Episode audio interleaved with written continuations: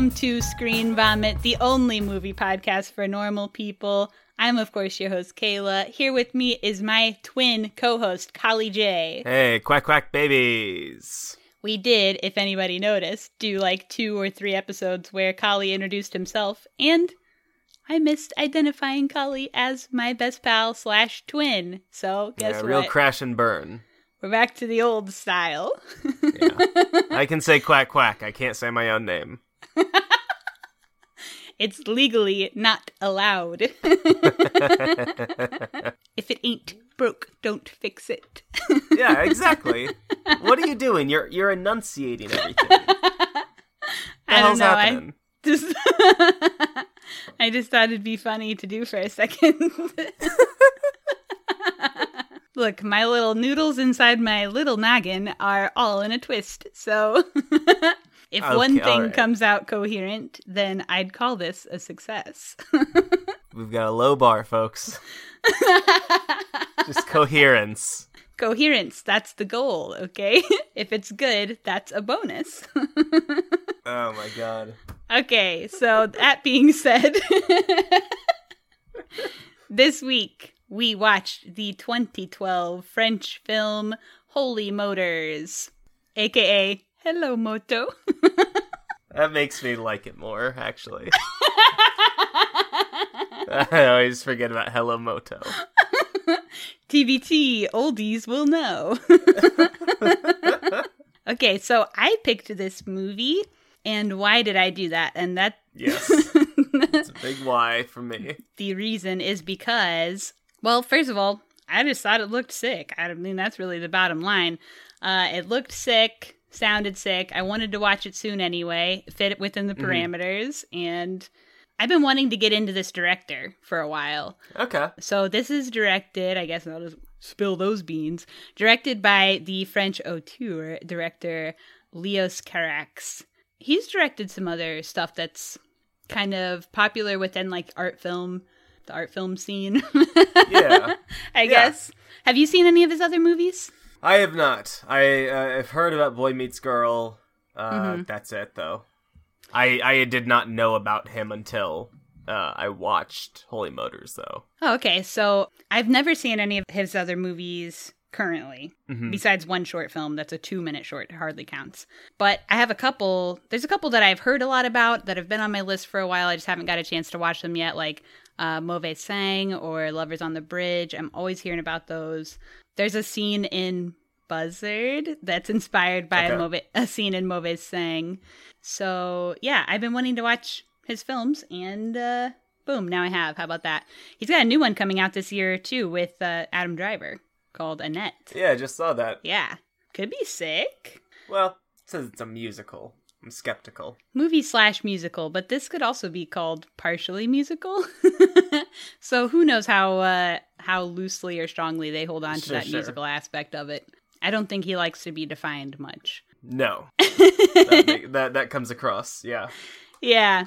So anyway, I've been trying to get into this director. I wish that I currently knew more about his stuff. That I I wish I had some kind of frame of reference to bring into this recording. Unfortunately, I don't. So this is my intro. This is our intro.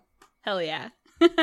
also, maybe should mention Leos Carax acts in this movie as well. If we're already going to announce he's a director, he plays the sleeper at the beginning, and he also acted in a Jean-Luc Godard film, King Lear, before. Hmm. Okay, so also in this movie in the cast. Do you know how to say the man's name? Denis. Dennis? I I we're calling. Let's call him Dennis. Denis. I have no idea how to say this man's name. I shall be calling him Dennis. Denis Lavant. Uh, anyway, uh, speaking of Denis, he was in a Claire Denis film, Beau Travail. He's also in Lovers on the Bridge, which is the other Leos Carax film. There's two other French actors in this that are really prominent over there, but I don't think that they've really done much that we know over here. Michael Piccoli, uh, who's been acting since the 1950s. He plays later in the movie when the main guy gets in the limousine and there's like a boss waiting for him in the Yeah, yeah. limousine.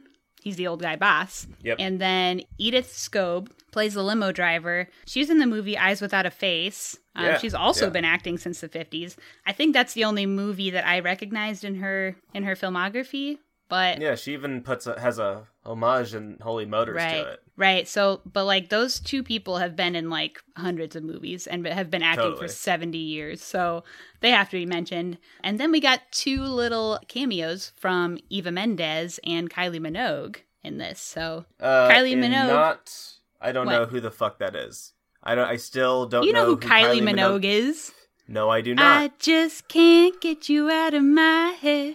Oh, is that her? love. Yes, and she So, also okay, does so the I- locomotion song. You know the locomotion song. Uh, how's that Do one the go? locomotion. Yeah, something about do the locomotion. She I- does not do do the Yes, she does. I swear to God, she does. She's been singing. She ha- she's oh, what like the fuck? she has like a world record for having a number one hit over five decades. well, at least at what I did succeed in watching this movie. I got no clue what, what Kylie Minogue looks like. I couldn't. She's I the couldn't girlfriend pick her at out the of end. a line. Yep. Oh, I I know when when she was on screen. Come Um, on, baby, do the locomotion. Um, Kylie Minogue. wrong. It was actually Claire Denis who suggested casting Kylie Minogue to Leos Carax, so that's kind of cool too. Claire Denis famously directed High Life, which we love. Yes. That being said, that's all the cast I'm going to go through. So, Collie, tell us what the critic scores are. Cricket scores are looking pretty out of this park. With Rotten Tomatoes, we got 92%. Honk, so honk. certified. Yeah. Metacritic, we got 84%. Okay. Classic. Google users, 78%. So, not terrible. No, no, they're good. Yeah. That's across the board. That's with the lowest being 78. That's great. So this movie is, like I said, French. So the tr- normally we would watch a trailer right here. Trailer's not in English, not going to do anybody any good unless you're fluent in French. Hello, French listeners. So, Collie, do you want to read a plot summary? Sure. Okay, I'm gonna paste one in the chat.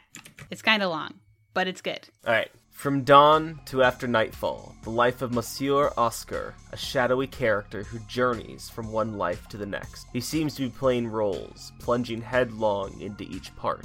But where are the cameras? Monsieur Oscar is alone, accompanied only by his limo driver who transports him around Paris. He's like a conscientious assassin, moving from hit to hit, in pursuit of the purely beautiful act, the mysterious driving force, the women and ghosts of past lives. But where is his true home, his family, his rest? Beautiful.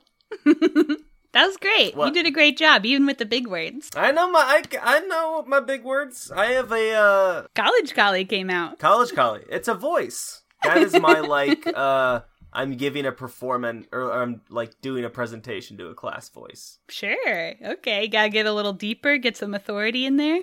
hmm Okay, yeah, where to start with this one? Prior to making this particular film, he had not done a film since 1999 and for 5 years was trying to find funding for a big English language film and was having a lot of trouble finding people willing to invest in his work because he hadn't done anything in so long. So, because of that, he decided to do a smaller budget French film first to kind of like get some footing back in the modern market again and kind of show them he he still got it, I guess. Yeah. and yeah, was finally able to find some funding. He did have to concede though on he had to switch to digital versus film, which he generally strongly disapproves of. But it saved a lot of money and he was able to produce this film. Oh, how I wish he would have stuck to his principles and said, "Nope, only doing it in film." You think so? Yeah, because uh, then I think it uh, wouldn't have been made. Ah, golly! Collie's rude. Anyway, I'll try to keep it that to a minimum. I'm sorry. so this movie is uh let's say what I would call a freak movie, but what a normal person might say is uh just super art film, um Yeah. super loose, open to interpretation, kind of off the wall, Unconventional. unconventional. That's a good one. I heard somebody else talking about this movie say that this film has no interest in being a film, um, which I thought was a That's cool way to put it. Yeah. So I think that it's really interesting, kind of how he approaches his work. I mean, he really is just a pure artist. Um, and we love to find those when we come across them. At least I do. Collie has I- mixed opinions. Yes, I know. Like, look, this is fine. It it was very, it is very frustrating, and it is very unconventional in in a way that I think does either very, very much intrigue you. I don't know. Like, I from what from what I've read from reviews, I, I think it does just draw you in, or you are kind of frustrated by it perpetually. I think there are some people who are just like, you know, oh, that didn't make any sense, and I don't want to be one of those people, so I did read up on it, and I'm like, okay, I, I get it, and I still found it very frustrating and just not quite satisfying. But I definitely respect it more, hmm and I definitely understand, like, understanding how meta this was and how many levels of awareness there were helped me just kind of be like, okay, do your thing, whatever. Like, sure, man, I get it. I get what you're going for. I think whatever. probably part of the frustration on the end of reviewers is that he doesn't spend a lot of time being openly analytical about his own work. He actually No. despises it. Um, and I think he just kind of makes whatever comes out of him and doesn't really consider how other people will interpret it or examine too hard why he wrote it or meanings behind Mhm. things or stuff like that until he's kind of forced to confront other people's interpretations. Like he doesn't watch dailies. He has said that he doesn't work with people who ask him questions. And he's also said he created it, but he also doesn't have the answers. It's just kind of like what comes out of him and Mhm. it is what it is and he kind of leaves things up to interpretation without giving any sort of satisfying answer to why or what it means. And I think Yeah. that that alone is frustrating to a lot of people who want to who just want to dig and know more and know why and aren't as comfortable just letting just experiencing the art of it i guess and yeah sure like i'm historically known as a person who loves to dig and know more and know all the answers Yeah, yeah, yeah. but i think it's cool to be challenged on that too Yeah. Talking cars. challenging he also said that he feels like his films are very simple and that they could be understood by a child and he said Okay. he said if you look hard you can get lost in my films but kids don't get lost bring your kids to see this they'll get it. Whatever. I'm back to uh, hand jerk off motion. Come on. No, what the fuck are you talking about? Have you met a child? Kids would not sit through this. he said people have brought their kids to the film and he likes them because they don't ask questions they just kind of watch and they take it as it is All right, he's I challenge. i think that's really what he means I he just doesn't like to be asked questions about it that's all I get that. yeah His movies aren't simple. you also can't be objective about your own work too so there is that especially yeah, i think the more of a creative you are the less you can be objective about your own work yeah. No, no. if you're a person like hmm, paul feig for example thinking about a simple favor like yeah, yeah. yeah ask me all the questions the answers are plain as day but the more the more like artistically creatively minded you are Oh, totally. yeah That's Yeah. like the th- classic thing with like Bob Dylan in interviews was famously a dick because people would be asking about his lyrics and they're like, "Who's this? Who's this? Is this about that? Is this about her?" And he'd say like, "No, it's about Bigfoot," or like he would just completely fuck with them and like. Mhm. And I re- I always thought that was so badass until I got to this, and it was challenging, and I was like, "Nah, fuck this. I don't. This is like uh when I'm doing a crossword puzzle and it's just a little too hard, and I just put it down. I'm like, I don't even want to do this. I was just listening to an interview with a psychologist who was formerly a poetry professor who said that he Mhm. gave up teaching poetry or like he wasn't teaching poetry. He's not teaching you how to write it. He's analyze teaching the class how to analyze Yeah, yeah, historical yeah. poetry, whatever. Sure, sure. And he said that he loved poetry. He had like such a passion for poetry, but the act of like dissecting it with a class or whatever and just breaking Mhm. down the art of it and just kind of losing all the pure emotion of the words uh, in that way because you break it down so hard made him quit his job. He's Sure. kind of like, I love poetry too much to let this happen to it. So, yeah, it's kind of a similar thing, I think, Yeah. as to what we're saying about Bob Dylan and, and as to what we're saying about Leos. Mm-hmm. Yeah. Okay, so yeah, let's get into the movie. Let's see. I'll start with that it's dedicated to Leos Carax's former life partner slash mother of his child who passed away in 2011 of unknown causes, still unknown. I would love to be able to say her name. Uh, it's super Russian. Yekaterina Golubeva? That's an attempt. So RIP to a real one. But yeah, this was uh, dedicated to her. And I think we'll see a couple nods to that grief of her loss uh, throughout this as well. Starting with pretty close to the top. So we open with um, sort of hearing the sounds of a ship and seagulls. And uh, it's a guy in like a hotel sort of thing who wakes up Mm-hmm. his character is the sleeper, and this is Leos Carax himself, um, who wakes up alone, sleeping on two twin beds that have been pushed together. So, in that imagery alone, is maybe a uh, a symbolism of loss of someone missing there. Sure. Yeah. Kind of interesting. He unlocks a hidden door in the wall with his key finger. I was intrigued. I'm like, okay. yeah. Yeah. Me likey. And uh, what he opens that door up to on the other side is a movie theater. This opening scene was inspired by a story called The Walled Up Door by E.T.A. Hoffmann about a man who discovers a secret door in his bedroom that has been walled up that leads to a haunted opera house on the other side. And I think it's interesting knowing that context to what he finds on the other side is a darkened movie theater, darkened for a screening, full of people who are all like either frozen or eyes shut, asleep question mark, dead question mark. we don't really Yes. Yeah. know what's going on there. But I think it's kind of neat to try and interpret then if knowing that that part of the movie is inspired by that story where there are ghosts on the other side of the door. Mhm. Is there something there with like him being haunted by his audience?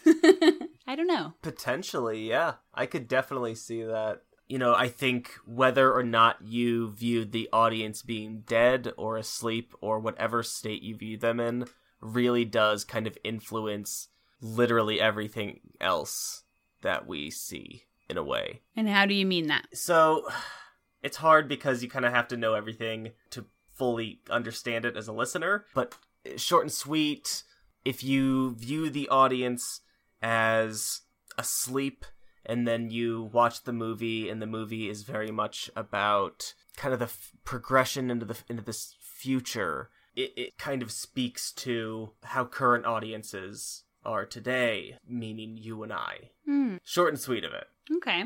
Interesting. that yeah, that's a lot of broad leaps I just made. But we can I come know. back around to it again at the end. yeah, yeah, yeah, yeah. So all those ship noises were coming from the theater.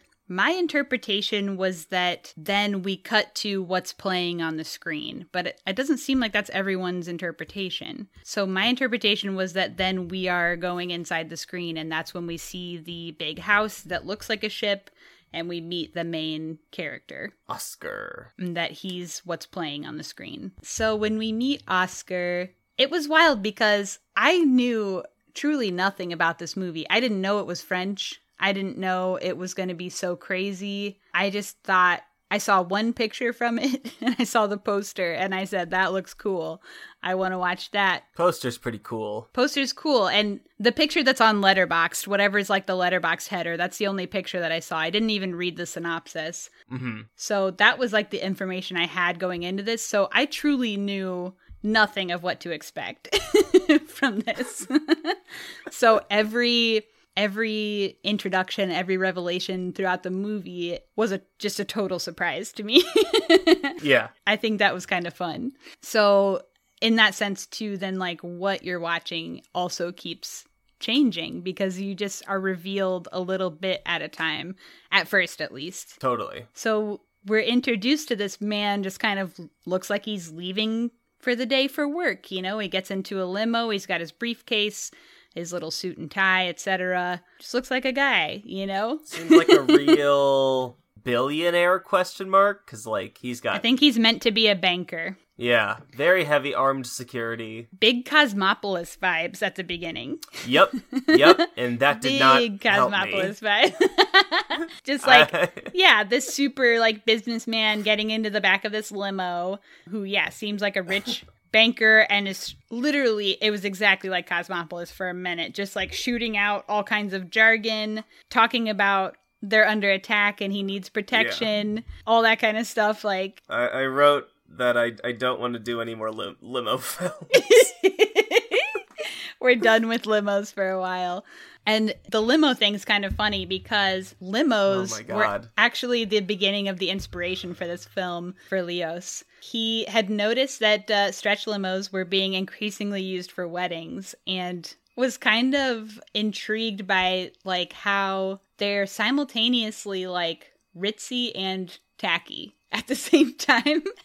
oh, absolutely. and they're Yeah. like kind of outdated even a little bit. Why why get a limo? What, what are you a high schooler going to prom? Yeah, that's like he's like they kind of look rich on the outside, but then you think about what's going on inside and you're like it's just kind of tacky actually. Why do you need all that space? Just if you're gonna have a driver ride in the back of like a Cadillac an. Uber. Get you oh, an Uber. Uber. Okay, so he was thinking about these cars and how outdated just having like large visible machinery is. hmm And those cars sort of became the heart of his film. He said he kind of imagined them as long vessels carrying humans on their final journeys. And therefore, the film is sort of a science fiction in which humans and machines are both on the verge of extinction. Sacred motors linked together by a common fate and solidarity, slaves to an increasingly virtual world, a world from which visible machines, real experiences, and actions are gradually disappearing. Which is interesting. So when you're thinking about that, that kind of puts a shade on like how you think about what he's doing as a profession. So like all he's doing all day is well, we haven't really gotten to it. Yeah. all he's doing all day is going to quote unquote appointments where he gets in a different disguise for each one and acts out a scene or does some manner of acting for an audience that I guess is the theater audience, but for hidden cameras all around. So you never see the cameras. You don't know who around him is involved in each of these appointments and who is having like a quote unquote genuine experience. Yeah, that's where I uh Are you stuck? that's where I uh f- uh, I don't want to be mean. This is where I struggled with the movie yeah. because the movie is disjointed and purposefully so. It, it is segmented very, you know, like each there is a It's almost scene. like a uh, anthology movie. Just Yeah. instead there's just one guy doing all this stuff, but yeah, it is sort of disjointed in that way. Yeah, and so it's for me what I found out about myself by watching this movie is I, I like linear storytelling. You know, I Mhm. like storytelling that isn't too much of a hurdle. I can appreciate storytelling that is a challenge. Like, you know, you're asking the audience to do a little brain work and Mhm. some mental gymnastics, and that's fine. And I, I, I have a threshold for that, and this exceeded that, that threshold. This was in my own head. I call it's like a bullshit meter. Like I, I think we should break up now, or whatever that movie was. What was that movie? We both hated it. Charlie Kaufman. Now all I can think is I think you should leave, and that's not it. I know it's not. I think you should I'm- leave now. I'm thinking of ending things. I'm thinking of ending things. yes. That one was Um. different than this, in my opinion. That's yeah. That's we're fine to disagree on that. But this, uh, I, I'm just like, look, you got to give me something to hold on to here.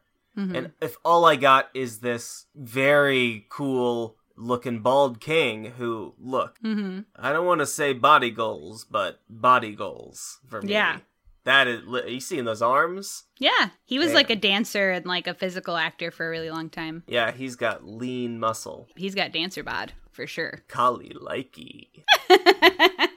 yeah, I think at the beginning, especially, at least this is my experience. I was trying really hard to figure out exactly what was going on and expecting more Oh, of a um yeah, I guess expecting more of like a linear like Same. things making sense kind of story. I wasn't like I said I was totally unprepared for like what this film would be like. I didn't know it would be so loose and artistic. Yeah, I watched it over breakfast this morning. It's probably a bad time to watch this movie. I actually also watched it over breakfast yesterday or Sunday. Eh, it was okay. It's a lot. It's a lot for a morning watch. It did kind of set a mood. Yeah. Yeah. yeah, I'd recommend a night. It's a ooh, yeah, going to sleep after watching this would be good. Yeah. Then you wake up and you can be fr- have a fresh perspective. Yeah, and you'll have more of a working brain if you watch it at the end of the day versus when you just woke up. Yeah. so he's doing these appointments all day. Leo said that he wanted the he wanted to show the whole human experience taking place over one day and also didn't want every appointment or every little like mini life he has to lead to have the same degree of reality. So when you're going from one to the next, some are very realistic. Mm-hmm. Like the first one that he does is the like hunched over old lady sort of street beggar Yeah. who that's just a realist that person would exist you know those people do exist and actually leos mm-hmm. is really fascinated by those women in paris and even considered making a documentary about them and how he relates to them but he didn't think he would ever finish it so he opted instead to make them a fictionalized part of this film and to sort of give a little nod to them that way through this Don't make don't be like, do you want to be the star of my documentary? Be like, here's he didn't- a lot of earnings. he didn't put any in this movie. Just uh gave them a nod.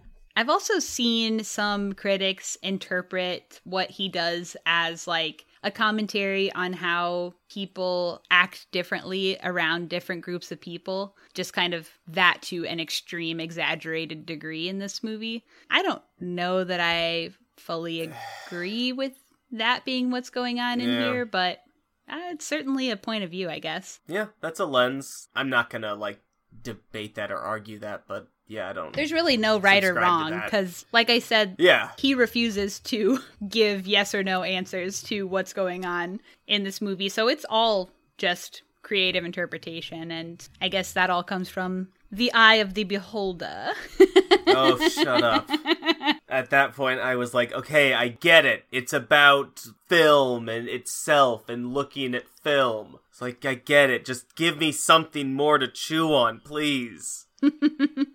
So the second job that this man does, the second appointment, is the motion capture thing where he gets in the suit with all the beads on it, goes through a like factory and into a little dark room where he kind of does a bunch of uh, flips with weapons for a while, and then Britney Spears, a la "Oops, I Did It Again," walks in the oh door. god. the woman with the fucking strongest core of Yeah. all time. yeah. She just twists and turns. She's a fu- she's a little snaky. Yeah. The choreography there was so cool. They do have sex question mark. Eh, they do 69ing, they do sex. but they're like licking the suit. Right. It's all clothes on. And it it's Yeah. maybe like all intended to still be a part of this motion capture thing, which we do see a little bit of that weird like 3D rendering of two aliens fucking projected on the wall based on their motion capture of the two people's bodies. Yeah, that w- this wasn't for me. And well, I think it's like because all of this is supposed to be a sort of commentary on normal real things becoming digitized and that being Yes. like maybe bad. So then Yeah. when we see that 3D rendering and it looks like shit and it's like crazy dumb and way less cool than the real thing, like maybe that's part of that. Sure, I definitely see that. Like, it was a useful scene. Yeah. It, it does serve Leos's ultimate vision that he is conveying to the audience. The more as you look at the segments or the vignettes, I kind of saw them as like different genres of movies, especially as more is revealed about Dennis or Oscar. That's his name. But yeah, by the time we were 69ing, I was like, all right, can we move this along? And then it shows you the snake sex, and I'm like, oh, I get it. I don't, I, mean, I don't get it, but please, can we move this along? I'm not enjoying this. Collie hates a sex scene. This was you not a loved sex love. scene. Okay, I don't. okay, a love is love, but no. It's about to be Pride this- Month. I can't believe. Okay. I Um, can't believe you just said love is love to my face. So after the fucking scene, we get a little bit of what happens inside the limo, which we missed for the first two, I think. We didn't really see that. But when we get to the third one, we see him in the limo. He has a full, like, theatrical makeup station in that limo, which is kind of sick. yeah, his job really is makeup artist. Let's be honest. Yeah. That's what he spends most of the I time thought it was really cool to like to watch him like applying all that not not stage makeup. What do you call that? Like this- prosthetics. yes, like all the prosthetics and things like that was like pretty cool. It was very cool. You don't really get to see that side of it a lot. No, it, it endeared me to this character in a weird way. I was like, man, he's working his ass off. I hope yeah, because that's tiring too. Yeah. Yeah, because at this point, I had to, I totally understood. I was like, you know, he's gonna just be new characters. We're just gonna get little vignettes, probably, Mm-hmm. and then I'm I was assuming there'd be something to tie it all up and yada yada yada. Yeah. And this next character is a weird weird one. Yeah, his third guy is a leprechaun type guy. Um I forget Yep, what his name cool. is. Mr. Murday or something. Ugh. This is actually a reprise of a character from uh, an anthology film that this director had a segment in called Tokyo, which also has a segment by Bong Joon Ho, which is cool. Oh. Haven't seen the film, but I'm gonna. Yeah, so this character was actually in that film first, and they brought him back for this film. He's inspired by Mr. Hyde of the notorious Dr. Jekyll and Mr. Hyde. and he's a little uh, Hellraiser. He is uh, he's a freak, you know, through and Yeah, through. to say the He's least. freak life. Yeah. He romps around through a graveyard, and on all the gravestones, another thing of things becoming digitized. Uh, every gravestone says, visit my website, and has a web address. I did like that. That was yeah. um My headstone's going to say, listen to my podcast God. at Screen Vomit. Oh. Wouldn't that be funny? I think it'd be pretty oh cool. God. Uh, how has there not been like? How has that not happened yet? How has someone not died? It's going to happen. Collie, will you make sure that happens when I die? Yes, I will make sure that happens when you die. Thank you. I don't need like my birth and death years on there and shit. Just listen to my podcast. Just the link. All right. Yeah. No, I, I did like this. I thought that was. uh He's eating all their flowers. He's raising hell. He's eating flowers. We got the website Tombstone. He ate a lot of things are good. flowers. He ate a lot, a ton of flowers. I'm wondering what that was like for the actor. I mean, maybe they, you know, seasoned them. I mean, there are like edible flowers, and maybe he didn't have to. He probably didn't have to like actually swallow so much of it because he's raising so much probably hell. Not. He could just as easily chew he's and spit just going, out. But ah, gah, gah, gah, yeah, but it's pretty intense. He fully commits to this. Yeah, he's a little. He's got one glazed eye. Mm-hmm. Um, Looks insane, acts insane. Goes to a photo shoot where we meet uh, Eva Mendes. So she's doing a photo shoot in just the middle of this like town square or whatever when he stomps up to watch for a minute. The photographer here was fun, just like when Yeah, he's shooting her, he's sent, he's just like, "Oh, beauty, beauty, beauty." and then when when this weird little freak stomps up, he starts saying, "So weird, so weird, so weird," and just like over and over again. I loved that. This whole uh, bit probably one of my faves. this is probably my favorite. Yeah, this was a great one. So he does bite off the photographer's assistant's fingers and Yep. throws Ava over his shoulder. Yeah. Takes her to a cave to smoke her cigs, eat her money, eat her hair, gets naked, and goes to sleep. And Yo. she sings him a song. And the song she sings him, I've brought up on this podcast before. uh, not to be sentimental, it's the same song my mommy used to sing to my little brother when we were babies to get him to go to oh, sleep. Oh, wow. All the pretty little Hey, horses. when you were watching this, Yeah. when Oscar gets naked, Yeah. did you see Peen? No, they blurred it. They blurred it. Yeah. I am livid. I have had it up to here with these streaming services taking liberties with censoring our art. Was it the streaming service or was it the movie? I checked. I, I read online, and the, uh, there's like a couple threads of people being like, "Why is Vudu blurred out the penis?" And people are like, "It wasn't that when I saw it in theaters. Like I saw the penis." Uh, people are like, "I can't see the penis anymore." Look, stop blurring. I need to see the penis. I've been watching. You know, I, I keep renting this movie to see the penis, and there's no penis. Collie's been googling penis all day. I've been googling. I am trying to be an American hero here. I am trying. I'm Yeah. a pillar of justice. Pillar of hog. Hog justice. Hog justice. hog boy at law.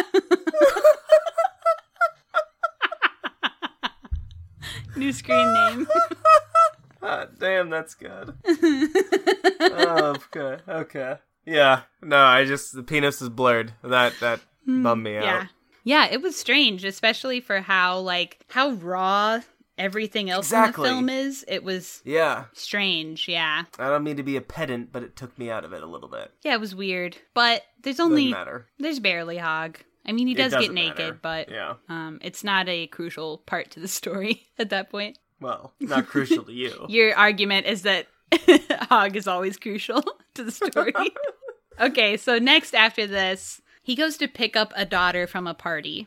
I'm wondering if your interpretation was this is his real him or this is a job. While watching, I was leaning that it was real, hmm but I I was not confident. Yeah. That I mean that's probably kind of the crux of uh, like an issue with this movie is because it is so open, you're always guessing. hmm It, it was hard for me to stand on any anything very with much certainty. Was, so I'm just watching this and I'm like, does this matter? Because it's this weirdly intimate view of a you know, and the dialogue doesn't really make any s- a t- ton of sense because the dad's mad that the daughter didn't dance at the party. I think he's mad that she lied more than anything. Yeah, yeah, and like there's this insane punishment for lying and and Well- then it ends. What's the insane punishment? She she gets no punishment. Her punishment is to be her. She has to live with herself. Oh yeah. I was like, all right.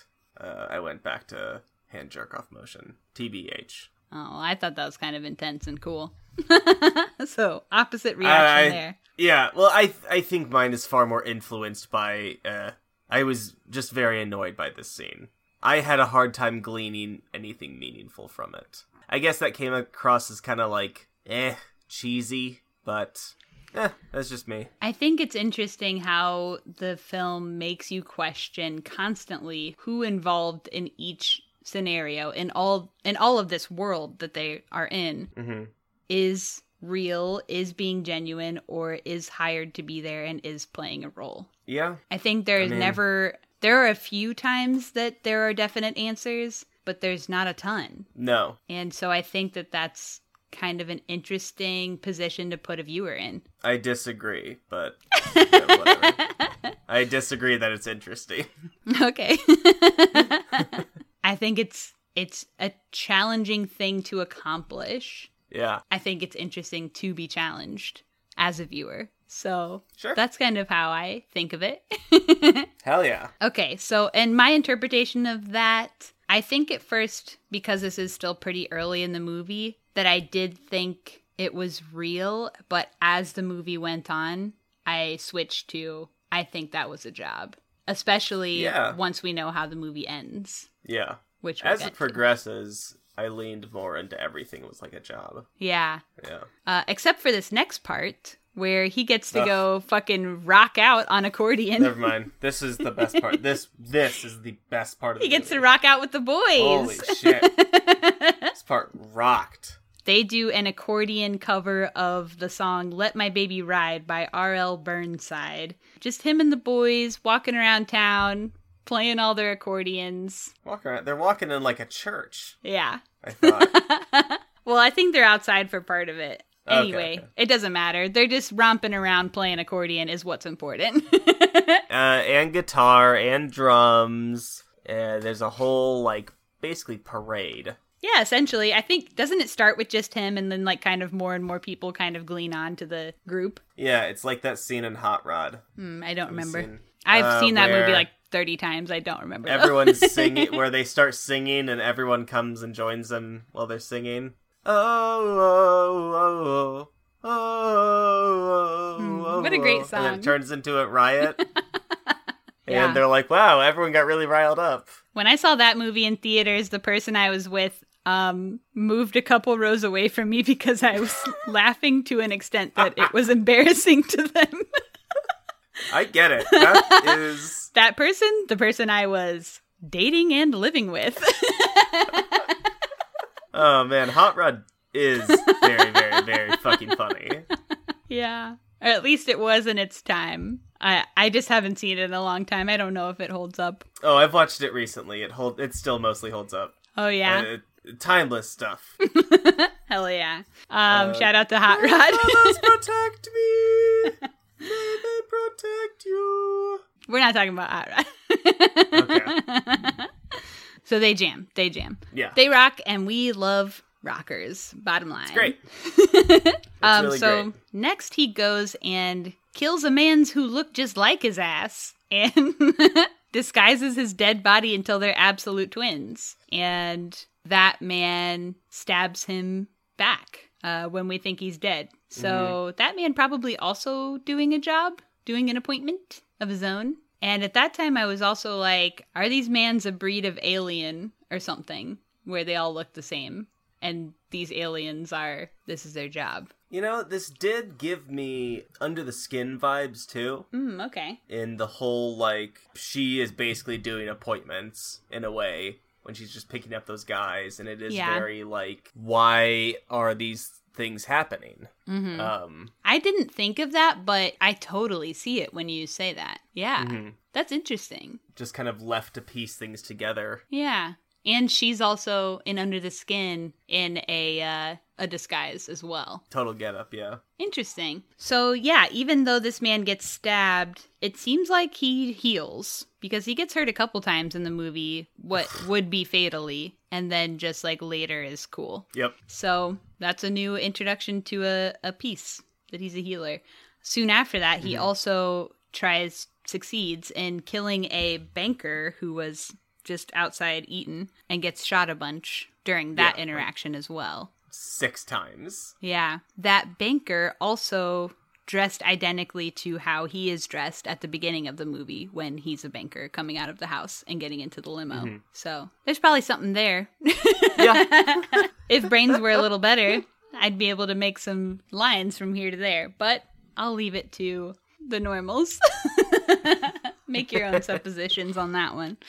So, around this time also is when we finally meet a boss in the limo. Mhm. And that is the point at which we find out that there are cameras involved. So, thus far up to this point in the movie, like, we didn't really know why he's doing this. And yeah, so now we find out that there are cameras involved, so everything he's doing is being projected to someone, presumably, like I said, the audience in the movie theater. But hmm now we have confirmation of that. Yeah? My note says, Is he jackass?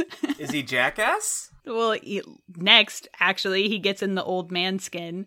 And I was just thinking of like Johnny Knoxville when he Oh, gets up yeah, like Johnny an Knoxville old man.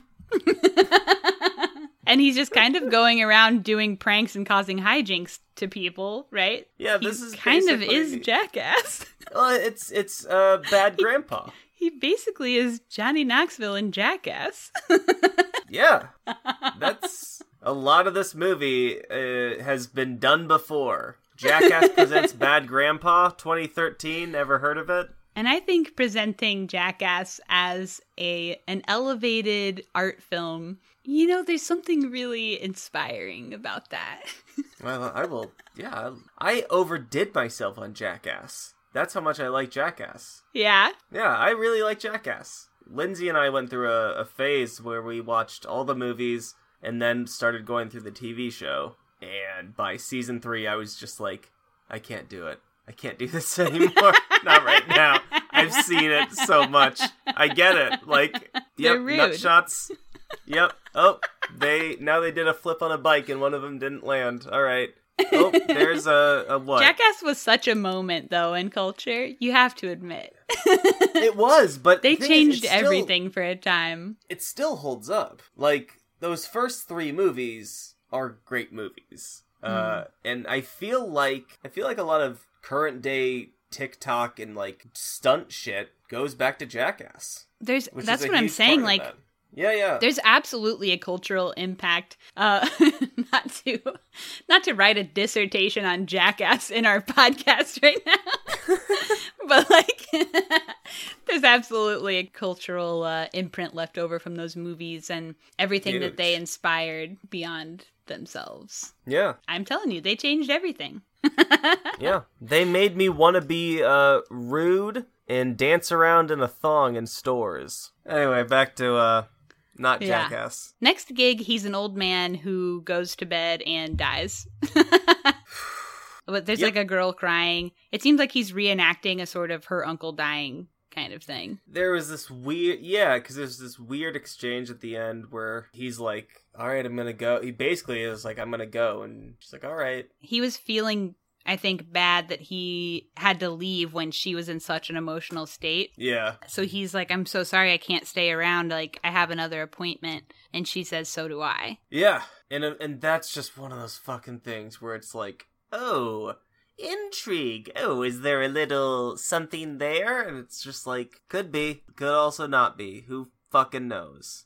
I'm personally well, not getting anything from it. What were you thinking could be there? What what does that point to? Does that point that points to some sort of awareness that it's breaking this situation? That these situations are these vignettes are are isolated incidents of earlier he talked with his boss uh, that conversation's super important there's you know they say all that shit about performing uh, or what the beauty of the act mm-hmm. like why he he does his job basically leading back to the exchange with this this woman, it's acknowledging that there's another end of this. There's another person involved who's aware that this is going on. This is not performing to an unaware party. This is interactive theater, mm-hmm. you know? Well, that still comes around again to some people know what's going on and some people probably don't. Like, yeah. my interpretation of this was and and my interpretation even is different than some others that I've read. But my interpretation was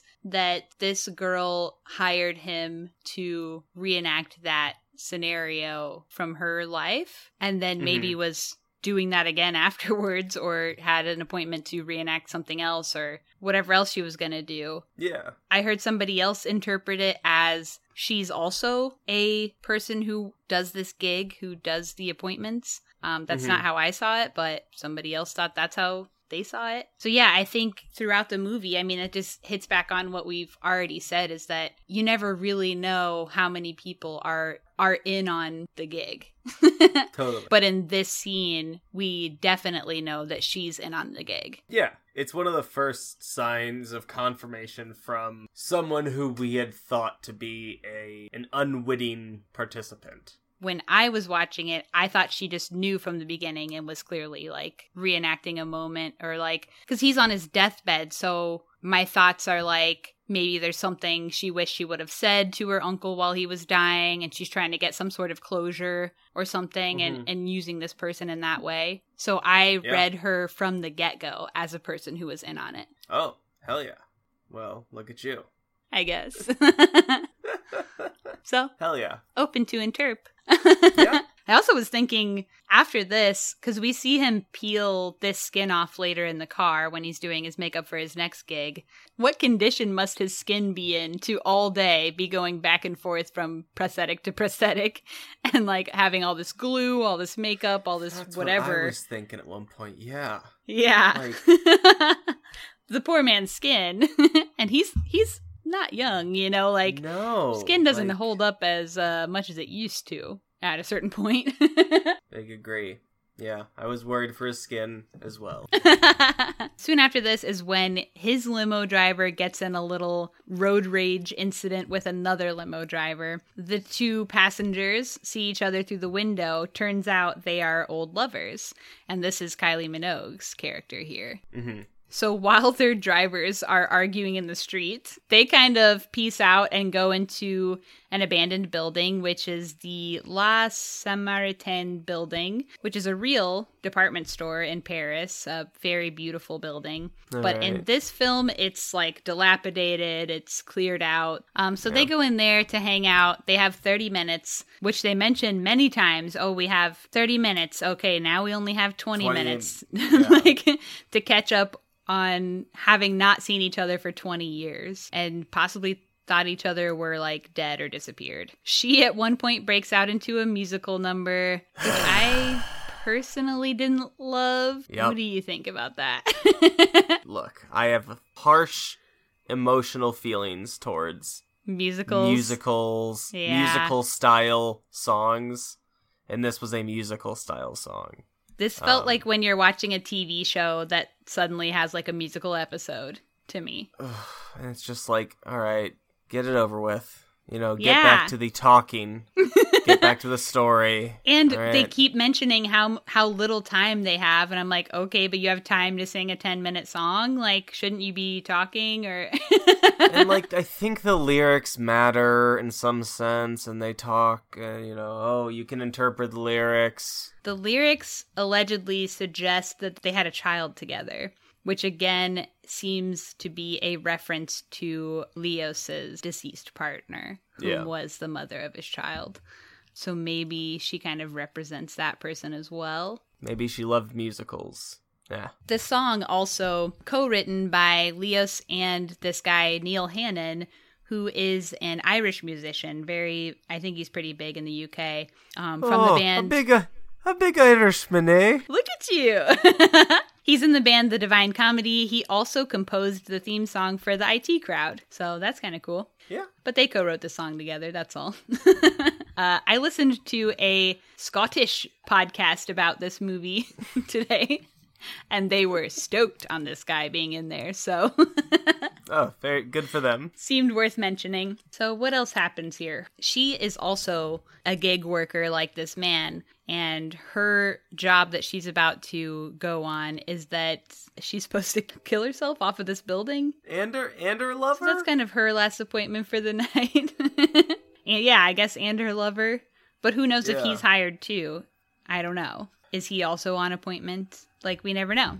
They jump off the building together and by the time Oscar gets out of the building, it's like just in time to see her dead body. Mhm. Which is upsetting to him, but like if she's anything like him, then she'll probably heal and be fine again, I guess. Does he like howl as he, He runs to the car? Yeah, it's probably pretty shocking to see. I mean, someone seems like they were like in love, and like I said, the the song alludes to them having a child together. So they had like some sort of pretty serious relationship, and then he hasn't seen her in so long. Finally sees her, and then moments later sees her like dead body all twisted up and bleeding. That's got to be pretty terrible. Gotta be. And after that, he's off to his last appointment for the night, which is to a family of chimpanzees. It is. that is what happens. This is his last appointment for the night. He says goodbye to his limo driver and is kind of like same time tomorrow. So once we get that, then I come to the conclusion that he doesn't really have like a quote unquote home. Like he Yeah, doesn't same. have a real life, a real family, a real. That's when I concluded that everything that had happened was all jobs, including the beginning, Mhm. including the daughter, all that stuff. To square it in my head, I considered it like he is an actor, and in this reality, actors, this is the life they live. You just live Mhm. role to role. And these limos, this service, is like a public service of some kind, or it doesn't matter. It doesn't matter because there's no answer to it. But you can still interpret it. You can still interpret it. and that's all I you're going to say. and I won't interpret it. I stand Okay. in defiance. Seems like that's kind of our job here as a movie podcast to interpret film, interpret and analyze. Um, but that's Um, okay. You don't want to, I no, guess. No, but that that's that's kind of how it how it made sense in my head while watching. Yeah. Around this point was that this is just the life of actors. yeah. I never really thought of it that way, but I think that's kind of a cool way to look at it. Yeah, I mean it's it's not ultimately much of anything. Moving on. Well, I was just thinking, like, if he's the actor portraying the actor, where's the director in this? There is no director. Well, I maybe was like, there is. is- The director is the boss that he talks to in the Yeah. car, maybe. And that's kind of what I was thinking about. And Leos Yeah. almost played that part himself as well. Mm-hmm. And then you could even fucking point to Leos is the sleeper who ultimately watches his who views his own film. Uh huh. Does that mean anything? Nope, that's just a wall I just hit. See, this is what it's like watching this movie for for me and So you can it. think about it a lot, and yeah, there's no real right or wrong. You're just thinking. Nope. And that's cool. that is a very tough place for me to be. That's like kind of like contentment. Yeah. Uh, you can just kind of like be with your thoughts and too much thinking. I gotta, I gotta be on the move. I'm too, too jittery. So after this, we get the limo driver parking the car at a place called Holy Motors, the titular Holy Yep. Motors. It's all limos in there. She puts on the white mask in the car, which is, like we mentioned, a direct reference to her character in the film Eyes Without a Face. Mm-hmm. She pieces out, and then all the limos start talking to each other, Toy Story style, once all the peeps are gone.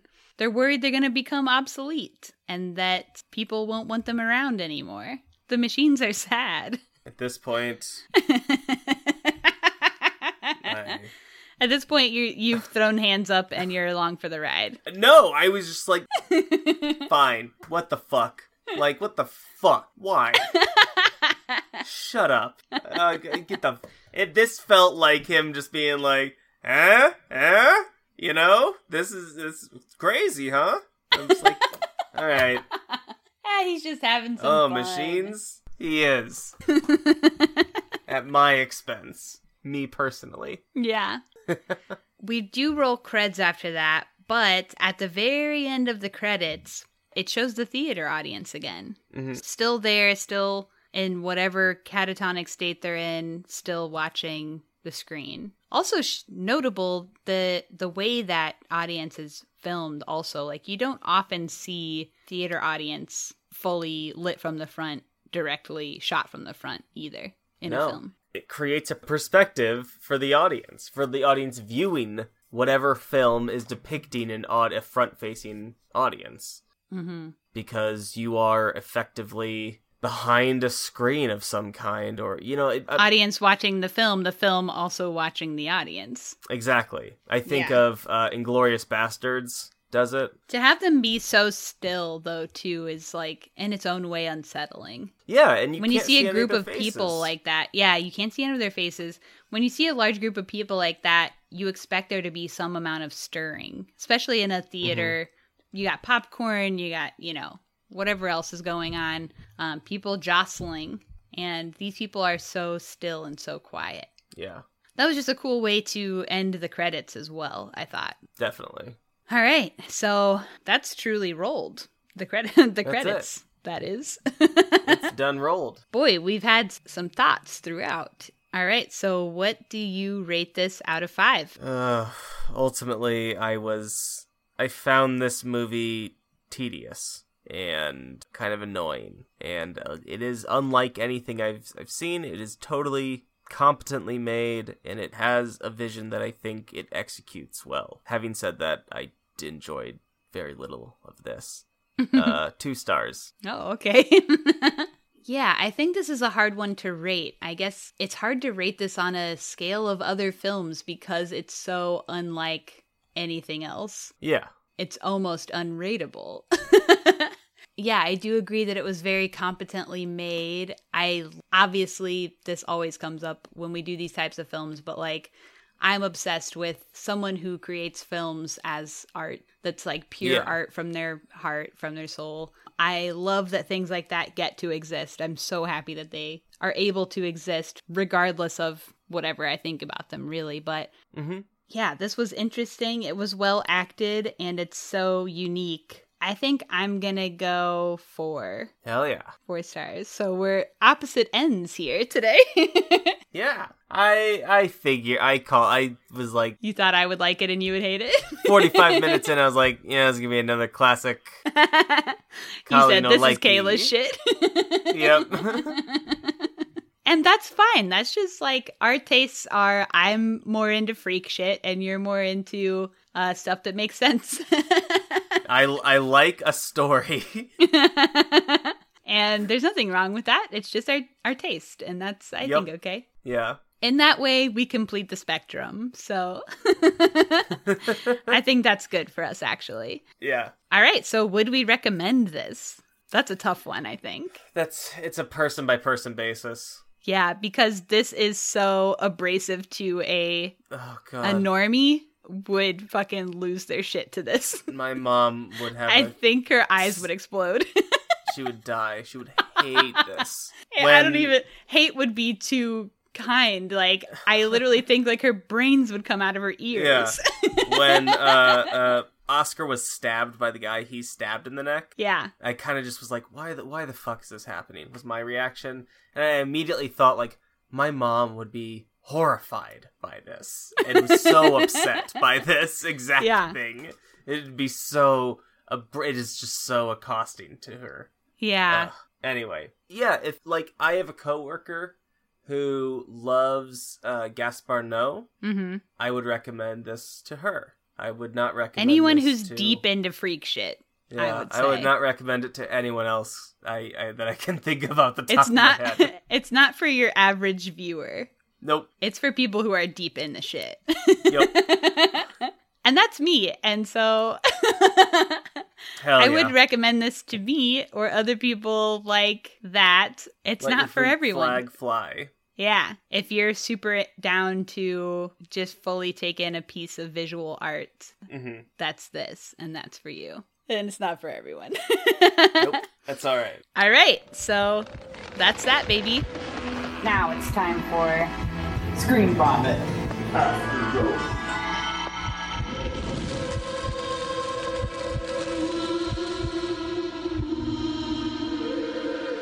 All right, in this part of the pod, we talk about whatever else we've been watching, movies, shows, etc. Uh, typically movies with us two clowns.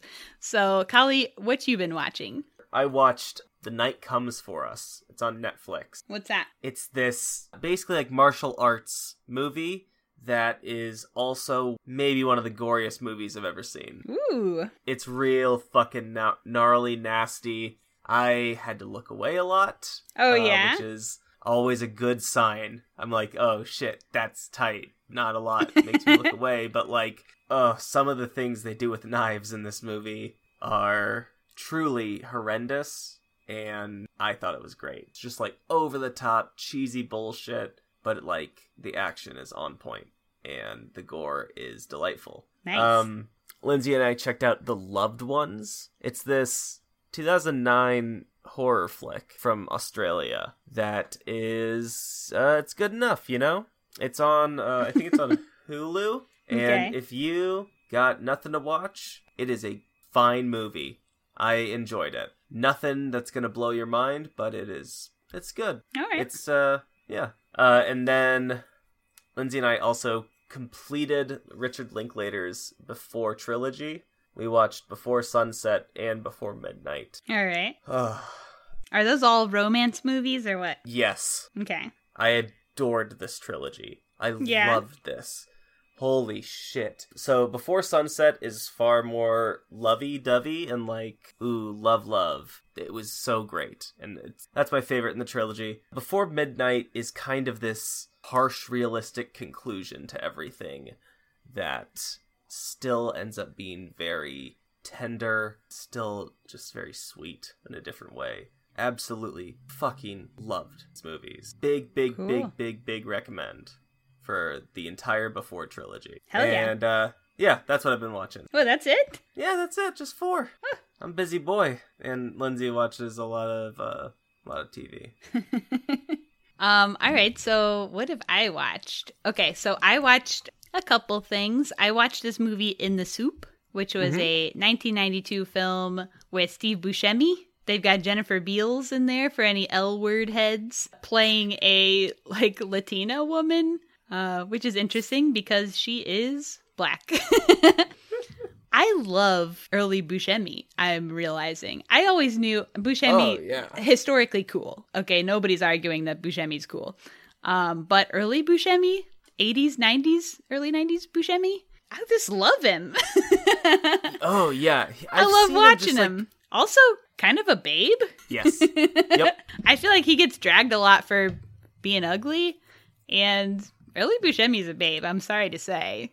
Uh, Absolutely. He just kind of pops up when you least expect it when you're watching an old movie. yeah. And it's, always a delight. Oh, also in this movie, Jim Jarmusch has a part. that was Oh, kind of fun. But yeah, anyway, it was a cool movie. He's like a poor person who has no job in New York City and is trying to make a movie and meets a guy who says he's going to fund his movie. Um, and they just kind of go through hijinks trying to get money to make his Mm-hmm. movie. Just fun. I just really liked watching it. It's not a Jarmusch flick. No, he's in it. It's Oh. not. It's not a Jarmusch movie. It's Alexandre Rockwell. Okay. I watched Being John Malkovich for the first time. Oh, I've never seen it. You've never seen it either? Okay, so Being John Malkovich, first of all, have to say, it was fucking incredible. It was so good. Oh, yeah. I'm like pissed that I've waited so long to watch it because it was Mm-hmm. so my shit. It was so fun. The surrealism in it, perfect. All the actors, perfect. I really, really loved it. That's a five star film. It's one of Oh, these yeah. movies that like people talk about this movie all the time. When I was a kid, you know, my dad owned a store that was mainly a music store but also had like DVDs. So like people would sell him DVDs to sell all the time. And I saw this DVD come through millions of times. We always had a bunch of them. I don't know why I had so many opportunities to watch this movie and I just never have. And when I was younger, I didn't know who John Malkovich was and I was like, who cares about John Malkovich? Who even is he? You know? Yeah. Yeah. Which they, is also actually part of the joke in the movie is that nobody knows who he is. Even though he's like a famous actor, It- it was really good. You got to watch Being John Malkovich. Great fun. So happy I watched it. Right, I got three more, I guess. I watched this movie, Seven Chinese Brothers, homage to the REM song, of course, starring Jason Schwartzman. Also has Tunde Adebimpe, who is in She Dies Tomorrow that we just did on Pod. Okay. If you like Jason Schwartzman, it's a good movie to watch. If you don't, then don't bother. All right. Thank you. It's a it's a classic Schwartzman, just kind of bopping around, being a little quirky, um, doing his thing kind of movie. There's not really like a ton of like action or anything like that. Uh, it's more just him like trying to hold a steady job and having trouble doing so, uh, which is fun in its own way. But yeah. I enjoyed it. And it's pretty short. I think it's like 70 something minutes, but that's really that's what it's good for, you know? It knows what it is and it's that. then I have two shorts that I want to mention. Okay. So, I watched this short, long title. It's called Former Cult Member Hears Music for the First Time. Uh huh. It's a Kristoffer Borgli short, um, who I've mentioned on Pod before. I really like his short films, and he has one feature I really like too. I put off watching this one from his collection for a long time because I thought the title was corny and sets up an expectation for what you're about to see, and I was wrong. I was wrong. It was a really good short, totally unexpected to what you go in expecting Mm-hmm. fucking freaky and cool and rocked. Former cult member hears music for the first time. I believe it's in our Oh yeah. Google Doc thing. Last one, I watched The Arrival, which also has a guy from True Blood in it. Okay, Michael McMillian. It's like about a little boy who gets a new baby brother and is jealous of his baby brother, so he hires a new mommy to make his mommy jealous. And it's just pretty fun. I mean, it's a pretty silly premise. It's fun. And it's really like yeah. well produced too. The Arrival. That was fun. Okay. And that's all I that's all I'm gonna mention today.